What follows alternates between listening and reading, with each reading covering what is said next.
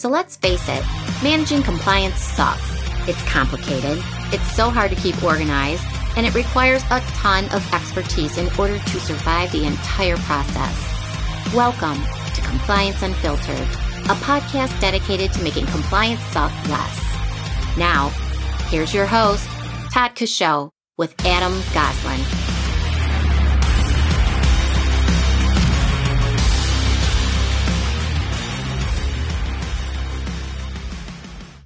Well, welcome in to another edition of Compliance Unfiltered. I'm Todd Coshow alongside the Woodward to your compliance Bernstein, Mr. Adam Goslin. How the heck are you, sir? I'm doing fine, Todd. How about yourself? Man, I cannot complain. We're blessed today. Let me tell you, we are blessed to have a very special guest. Guest, the one and only PCI guru himself, Mr. Jeff Hall, is joining us. Hey, Jeff, we're pleased to have you on Compliance Unfiltered. Tell us a little bit more about your security and compliance journey. Well, I I kind of fell into it actually. I I came out of college uh, with a degree in computer science. Headed Where'd you off, go? Uh, Ferris, what is now called Ferris State University, State. but Sure. back back in the day, it was just a college. There you go. Um, Heck of a hockey team there. Tell you what. Well, I actually went there because I originally was going to be uh, an architectural engineer Uh-huh. and went to my interview at the University of Michigan and found out uh, they don't teach you to draw there. Huh. And so the the yeah, I'm I'm in the interview and the guy goes, "So, uh, where's your portfolio?" And I kind of looked at him a little odd and said, "Portfolio?" And he said, "Well, yeah, you you draw, right?" I said, "Well, yeah, but I was in college prep and didn't take any industrial arts classes in high school." Oh, well, you know, we don't we don't teach drafting here, so you're going to have to go and get that somewhere else. And so he he pointed me to Ferris because they had a, an associate's degree in architectural drafting. He said, You'll take all your pre engineering stuff up there. We'll transfer it lock, stock, and barrel. You'll do four years here and you'll graduate with a master's in engineering. And I said, Oh, know. cool.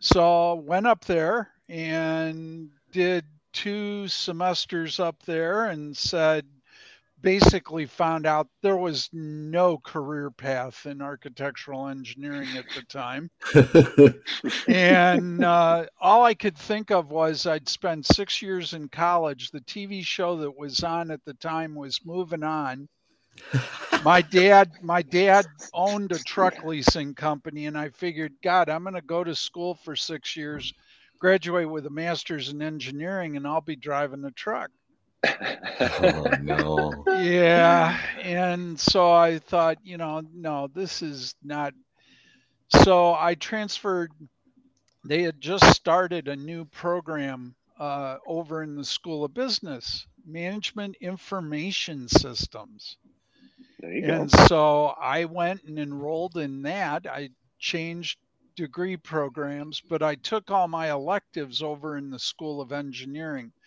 So my background was in operating system theory, data management theory, all that. I took those as electives. And then because I was an engineering student, I'd gotten into the math program. So I finished that out. So I ended up with a degree in computer science and a degree in mathematics. oh wow. So I went off to a consulting firm who farmed me out to, of all places, IBM. So I was a systems programmer for IBM as a contractor for basically the first 15 years of my career. Huh. And through that, I ended up on a couple of engagements where there was potential fraud occurring. And so I got involved in ferreting out was there fraud occurring? And if so, how is it being done? And that's how I started down the compliance road. Huh. So Well, that's that's quite an interesting story, actually. So- Um, as you as you're kind of looking back, Adam, and I, I wanted to, to to ask this one question before I hand it to you on this one. Um, as you're looking back on that, what would you have changed, if anything?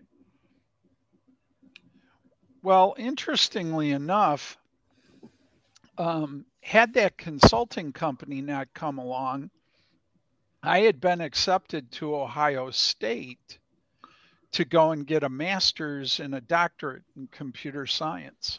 And Mhm. that's probably where I would have gone had I not gotten tired of being a poor college student. Because they And- offered me a buttload of money at Oh, the sure. time. Yeah, yeah, going to you go into one of the big, you know, kind of one of the big, cons, you know, kind of consulting firms. Yeah, that's what they were. You know, that that was a good opportunity, right? Um, yeah. I was going to ask you, Jeff. So, so you you kind of you get exposed to it somewhat through, you know, through the consulting via IBM, and then where was you from there? Did you did you sta start stepping into actual security organizations at that point in the game, or did you have another couple another couple steps in between? No, I had a I had some steps in between. I ended up after leaving the consulting firm, I went to what is now Thomson Reuters. Uh-huh. Um, but at the time I went there, that was West Publishing, and I worked on Westlaw for two years. And I don't know if you're familiar with Westlaw. The competitor to it is LexisNexis. Gotcha. And so Westlaw was for the publication of law books, but it, they operated an online legal research operation called Westlaw. And so I worked on all sorts of projects to make Westlaw quicker, better, faster. Um, the one thing I did learn over there is just how litigious West Publishing and and LexisNexis were against each other. I was there two years. I had my desk xeroxed six times due to lawsuits. Wow.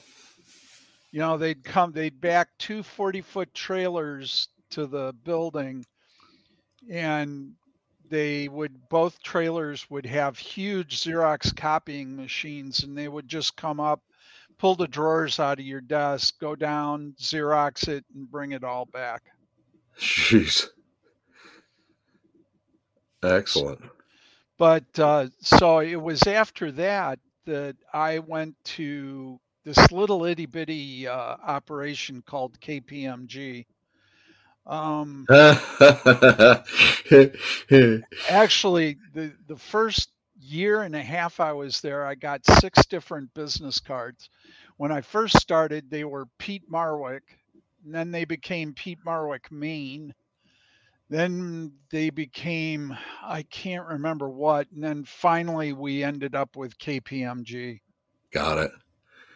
How many? Just out of curiosity, were, you? I, I know you're you're kind of joking because KPMG is now a, a large scale organization. But at, the time, at the time that you were you were jo- joining in there, was it was it really like a, a fraction of what it is now? Oh, they were still huge, but Okay. that was still that was the big eight at that point. Now Sure. they're the final four, but um, because Andersen's gone altogether and everybody else merged up. So Gotcha. Gotcha, gotcha. And so basically from there, the you know, kind of you started dipping your toe in the K, in the KPMG arena. That's really where you started to transition into, you know, more of a more of a security focus and your, you know, kind of true full-time, you know, security and compliance, you know, journey was really uh was really in effect at that stage of the game.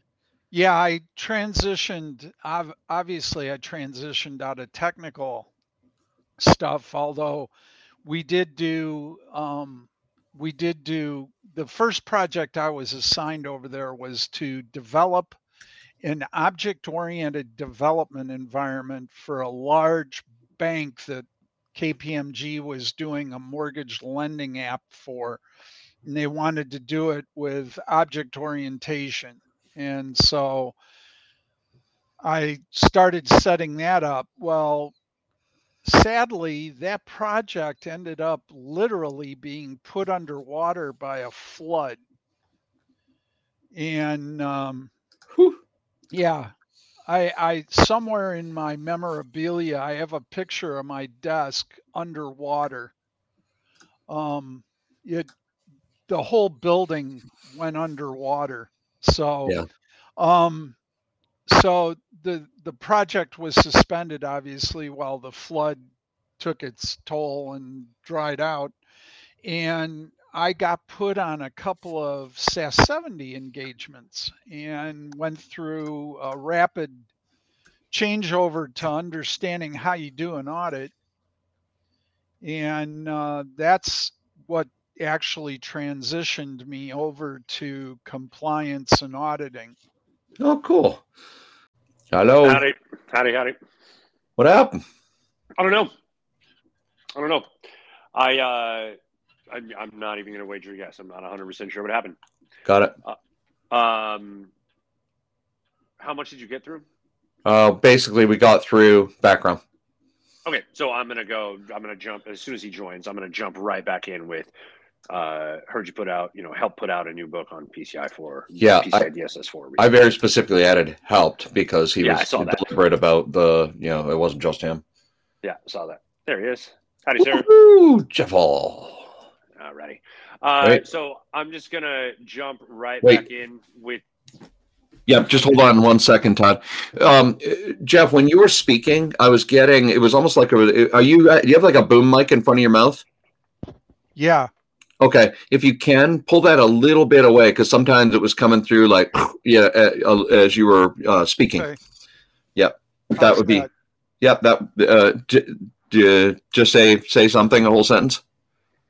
yeah how is this working for you It's a Yep. little far away. away Little, It's a little far. away. Bring a little for a little closer. Yeah. Fortunately, you're you're not the most animated of individuals, Jeff. So I- I'm not worried about peaking too much. So how's how's this then much. oh yeah, that's good. all right Cool. All right. So we're just gonna jump back in, Jeff. I'm gonna throw it directly to you uh, about the new book. Okay.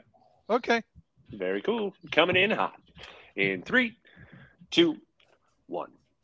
Well, Jeff, I heard that you helped put out a new book on PCI DSS 4 recently. Fill us in. Yeah, so uh, the PCI Dream Team, which is Art Cooper, David Mundhenk, and Ben Rothke and myself, uh, for whatever bizarre reason, sat down and decided to write a book. And it's titled The Definitive Guide to PCI DSS version 4. Um, the difference about our book from most of them is we wrote it for QSAs and ISAs that are conducting assessments to give them guidance on what to look for, what kind of documentation you need, pitfalls that you can run into, all that kind of stuff. So, Very Oh, that's fantastic. Now, where, uh, where where is that available for folks who are interested? oh, Amazon. And for listeners, you can go to the episode description on this very episode, and there'll be an Amazon link to Jeff's book there for you. Now, Now, Oh, wait a second. I have one. I have one high level question. So, Jeff, for those that for those that are not aware, how how, how did you get the the fine honor of being uh, uh, elected, nominated, uh, founding the, uh, the the dream team, if you will? that's a great question. Well, I didn't found the dream team. Actually, what happened was the dream team set themselves up, uh, did two episodes. One of the members decided to drop out, and they were looking for a fourth. And I knew all all three of the. Well, actually, I knew all four of the original founders, and uh, Art Cooper said, uh, "God, let's get the guru." And um, so, for for those that don't know, or I'll remind you, I write the PCI Guru blog, which is I, I took a lot of heat for calling myself that when I started writing it back in 2009. but really, there was nobody around at that time that was willing to answer questions. There was a percent agree. There was there was a group, and and it, the name of the the listserv skips my mind at the moment. I tried to actually buy it when I was at McGladrey and Pullen to keep it running. And the two guys that needed to I needed to buy it from couldn't come up with a price. And so it died. Sadly, it was probably one of the best sources of PCI assessment information around at the time. And so with that dying off, I started writing a blog because that's what you did way back then. Sure. And uh, yeah, there's, I mean, I probably get a couple thousand hits a week because um, people just, it's even though it's as old as it is, um, there are posts out there that are still relevant from 2009 and on yeah. that sure. explain people. Plus it's just a great source of security information as well so. And is that just uh, pciguru.com jeff? Uh, no it's actually pciguru.blog hey now that too will be linked in the episode description below um, you've seen it all jeff you, you've been around a long time talk to me about some of the biggest challenges that you're seeing in the security and compliance space today? The biggest problem, you know, the biggest problem, if you read the media, you'd think is bodies, um, just getting physical people to do the work. Um, ben Rothke, one of the Dream Team members, did a great blog post that basically proved out the math just doesn't work. Um, I don't think it's bodies so much as experience and expertise. Um, we do a horrible job in both areas, security and compliance, of recruiting people and then training them into the role. Mm-hmm. Um, we we should, you know, there's no such thing as a rookie with five years of experience. Right. Um, and yet you see that all the time in these posts and i i you just shake your head and go what are you people thinking um i've recruited and trained people all my life and so one of the biggest problems though in compliance is technical skills i can I can take a network administrator or an application developer and turn them into an auditor in probably a month. I cannot conversely take an auditor and teach them the technical knowledge they need to know in order to go and do a PCI assessment. Sure. Just and and that's one of the shortcomings of PCI. PCI is very narrow very focused on protecting cardholder information. And that requires a pretty decent level of knowledge of, of technical subjects mm-hmm. networking, voice over IP, server configuration, database configuration, you know, a lot of technical skills that if you've never done them, you're how are you going to assess it?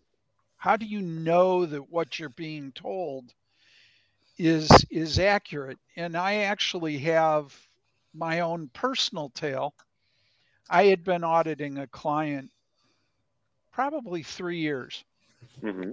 and on year four, they had a a group of five people from an organization, a consulting arm, that they were all CCIEs. I was a CCNA. And every year I'd interview these people, just I had to take their word for it, but there was just something in the back of my mind. It just didn't add up.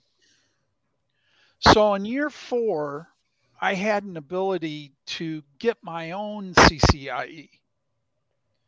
Didn't tell him he was a CCIE, but I sent him out there to get get the lowdown. And and I flat out told them I'm not comfortable with this. I never have been. I just feel like I'm being told a tale.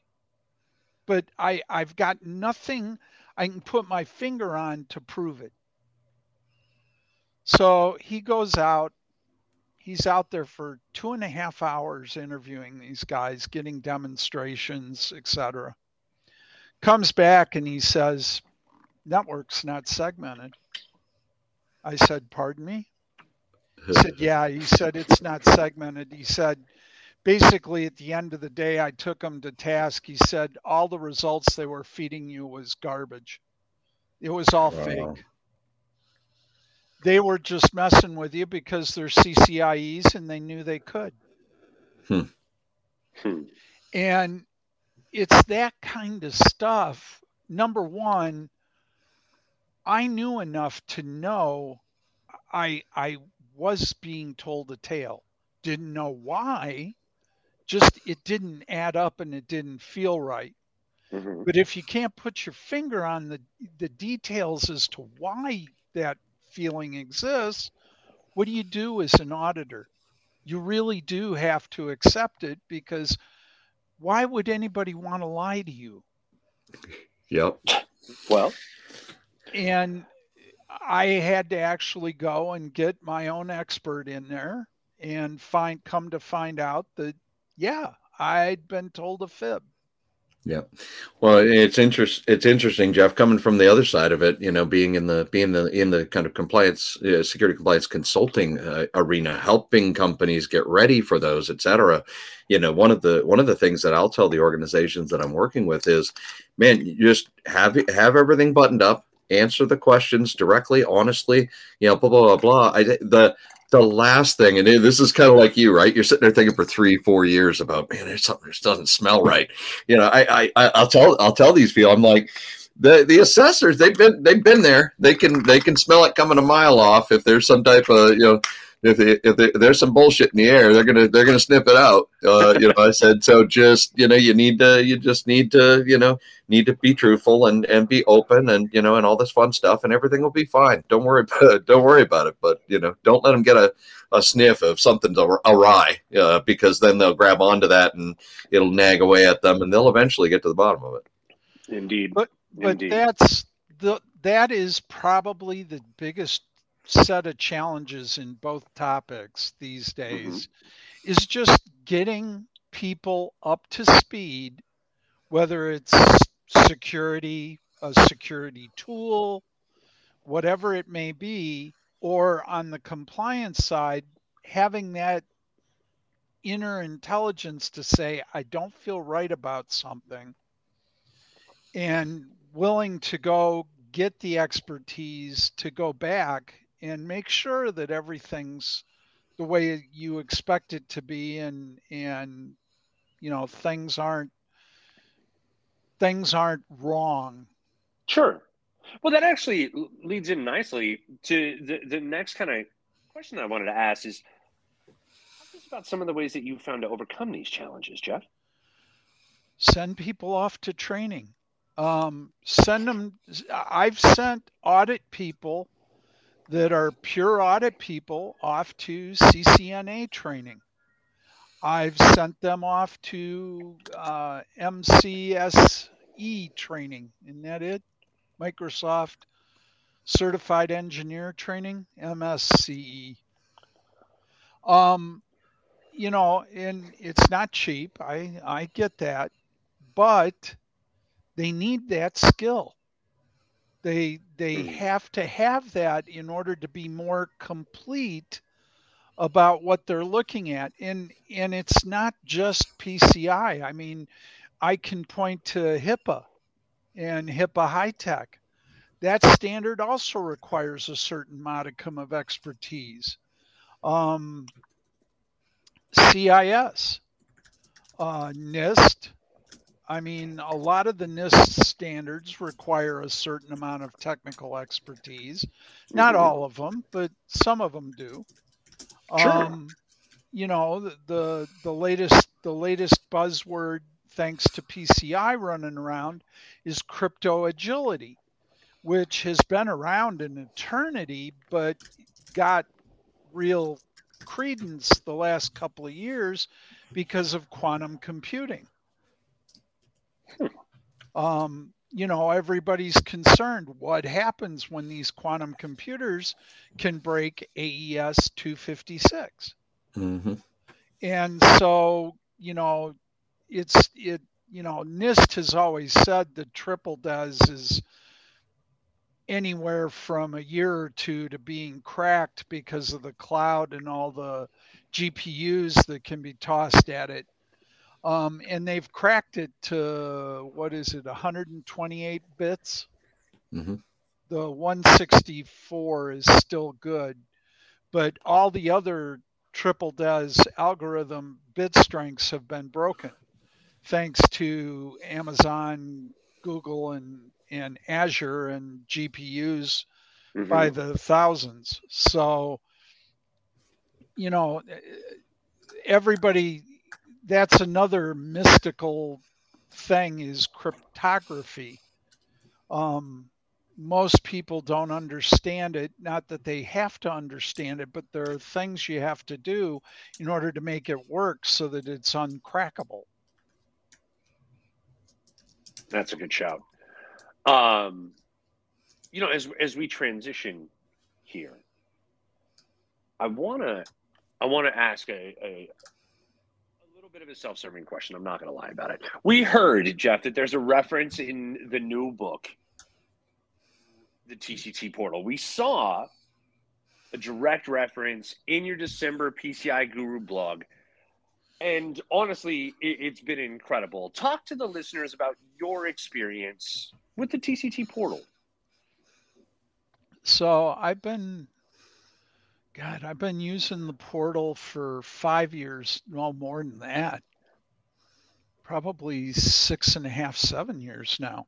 Oh wow! Um, ran across it at a an employer after I I left another company, and uh, took a look at it and went, "Wow, this is actually kind of handy."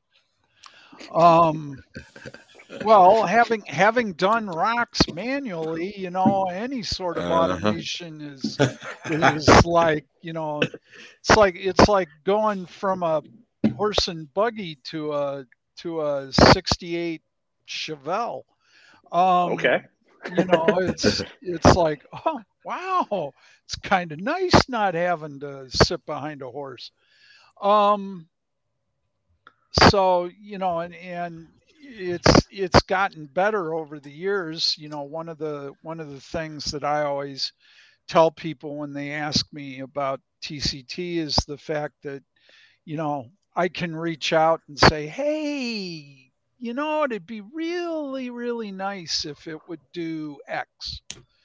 And you guys will come back and say, well, we can't really do X, but we could do Y. Well, that'll get me most of the way there. Okay, that's cool. Or in most cases, it's, oh, yeah, that is a good idea. And so a release two, three down the road, all of a sudden, wow, okay, cool. That's there now.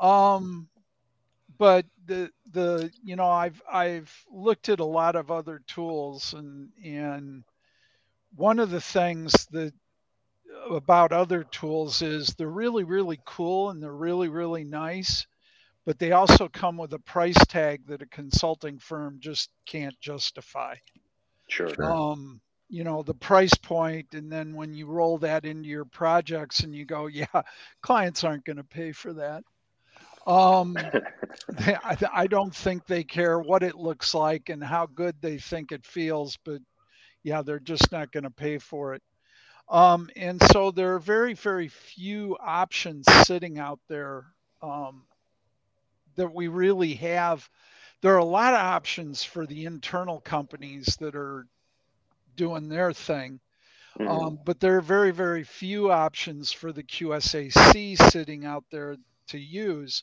Never mind the fact, I mean, in my case, I run a GRC practice.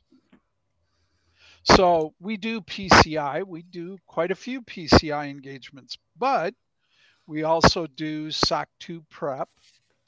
We do HIPAA HITECH prep.